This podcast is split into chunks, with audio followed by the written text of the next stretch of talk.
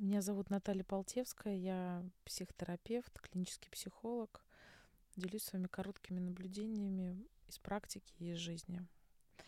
А, я работаю с большим количеством людей, и в особенности с большим количеством женщин. И я тут задумалась о том, как много женщин просто рыдала. Вот реально рыдала у меня на диване у меня в кабинете со словами «хочу замуж, дети, дети, замуж, замуж».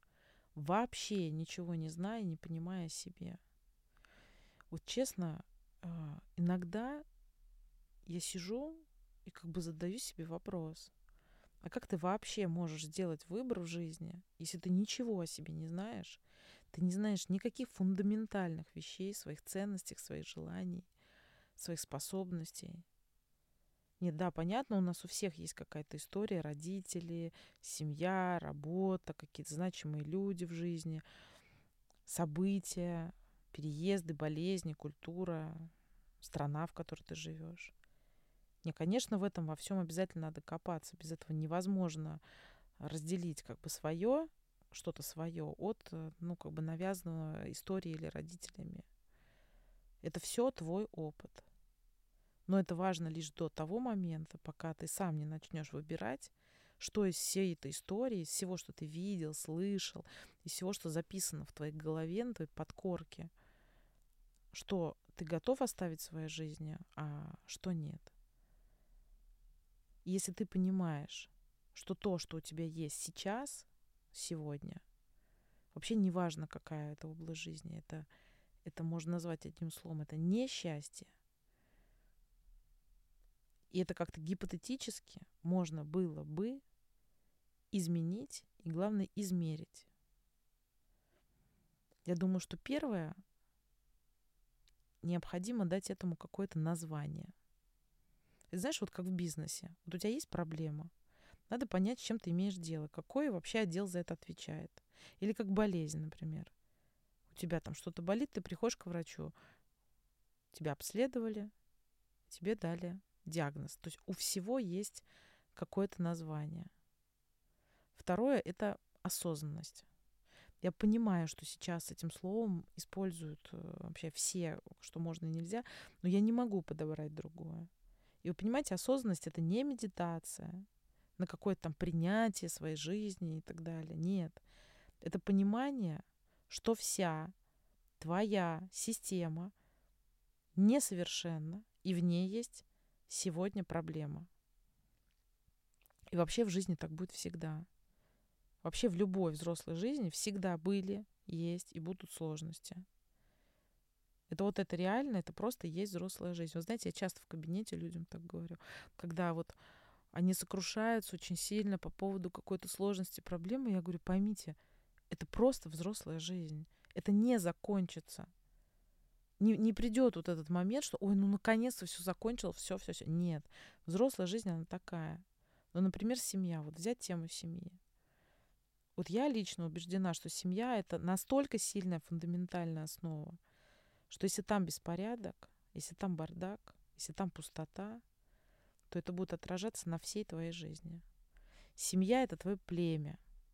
Если там нет опоры, если там нет защиты, если там нет поддержки, если там нет любви, то, конечно, ты будешь очень уязвим. И осознание тут, вот в этом вопросе, то, что ты имеешь, это все, что ты сам создал. Это та система, жизни, которую ты создал сам. И все это происходит с твоего молчаливого согласия. Выбор. Честно, я это слово просто обожаю. Я в терапии очень часто использую это слово выбор, выбор, выбор. И когда э, я пытаюсь достать человека из такого жертвенного состояния, когда начинается вот такие обстоятельства жизни, вот, я говорю, послушайте, это ваш выбор. И все это происходит с вашего молчаливого согласия. И выбор это не всегда действие, с которым ты согласен. Ты просто пойми, как бы не всегда мы делаем выбор а, какой-то, с которым мы там внутренне согласны, который мы хотели. Часто выбор это что-то просто бессознательное, автоматическое, вот так, повторяющееся действие. И делая свой выбор осознанным, сознательным, например, а, ты прекращаешь отношения с теми, кто делает тебя несчастными. Даже если это твоя мать. Нравится? И вот тут начинается самое интересное. Знаешь, что начинается? Появляется страх. Потому что прежде чем построить новый дом, надо все снести, даже фундамент. А это вообще большой риск, потому что любые изменения – это риск. Потому что никто тебе не гарантирует, что будет по-другому. Именно поэтому большинство, большая часть э, действий мы, и ты, и я, мы делаем бессознательно, просто автоматически. Никто тебе не гарантирует этого. Страшно? Вот ты уходишь от мужчины, например, мужчина, который тебя там, не знаю, оскорбляет, обижает, тир, там, тирана такого в кавычках. Молодец. Прекрасно. Ну, только знаешь, что делают очень многие люди? Вот, ну, я честно, я скажу просто из практики. Они уходят от одного, но приходят э, к какому-нибудь руководителю на работе, находят такого же обесценивающего или вспыльчивого человека и живут просто потому, что для них или для тебя, например, если тебя это касается, это вообще известная, понятная система отношений, в которой ты жил годами. А страх любого человека, он будет держать любого человека в плену. Ты просто заложник этого. И пока ты не начнешь трудиться, пока ты не начнешь разбираться, откуда у тебя страх, ну, например, страх одиночества, ты так и будешь заложником этого. И будешь жить, э, будешь там, не знаю, находиться в отношении, где ты не, несчастлив или несчастлива. Только из-за страха одиночества. Просто задумайся об этом. Вообще для людей естественно избегать то, что они не знают. Из-за страха. Это, знаешь, что это рептильный мозг называется. А никто не хочет ощущать этого. Поэтому люди, они вообще бегут от малейшего неудобства. Как это я буду один? О, боже мой. Как? Это же ужасно. Мне же придется искать новую работу. Мне придется искать новое место, новое окружение. Нет. Я вообще всего этого не хочу. Я же не хочу дополнительных неудобств, правильно? Именно поэтому ты задерживаешься, например, в отношениях где глубинно ты больше несчастлив, чем счастлив. Я вот, кстати, часто тоже задаю вопрос э, людям. Ну, понятно, что когда есть отношения, всегда есть какие-то счастливые моменты. Но просто задумайся, например, ты в своих, например, отношениях, ты больше счастлив или несчастлив? Или в работе, например, которая, да, она приносит деньги, она, возможно, стабильная, но ты больше там доволен или ты больше страдаешь? И именно страх именно страх. Он не позволяет действительно открываться другому человеку.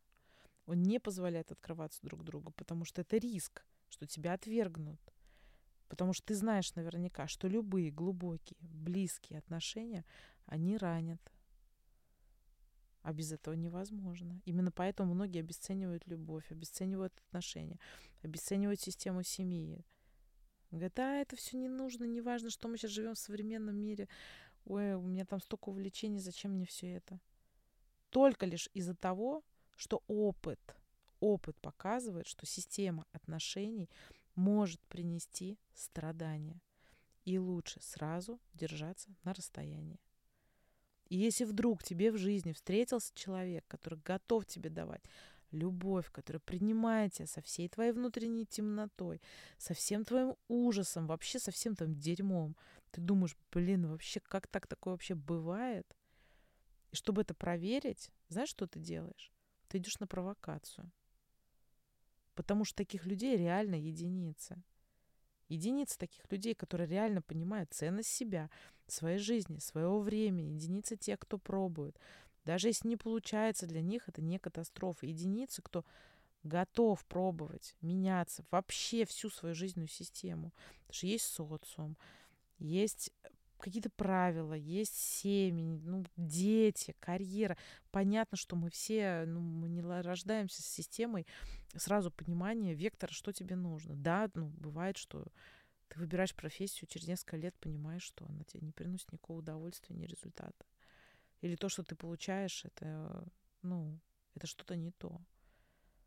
И принимать, делать какие-то изменения, в особенности в таких фундаментальных вещах, как работа, там, карьера, а, семья, переезд, страна, это ну, надо обладать большой смелостью, реально. И действительно, это единицы, кто готов давать, давать другому человеку, просто давать, без ожидания, а ты мне что, голубчик, дашь? Нет, ну вообще, ну давай сначала ты, так он меня давай. Так вот, он мне сначала пусть все подарит, а, заедет, все сделает, а потом я вот уже выйду. Да нет, у нас в социуме вообще так не принято. У нас единицы тех, кто задают какие-то вопросы о тебе, что-то спрашивают, интересуются. Просто потому что самый дорогой ресурс сейчас это время. И человек, который ценность своего времени имеет, конечно, он тебя будет все расспрашивать сразу же, если ты кому-то интересен. И когда такой человек встретится у тебя в жизни, вот просто попробуй. Попробуй ему просто рассказать, что может сделать тебя счастливым. И может быть тогда в этом придет какое-то понимание, что твоя жизнь — это не чудо и не магия, а результат действий каждый день.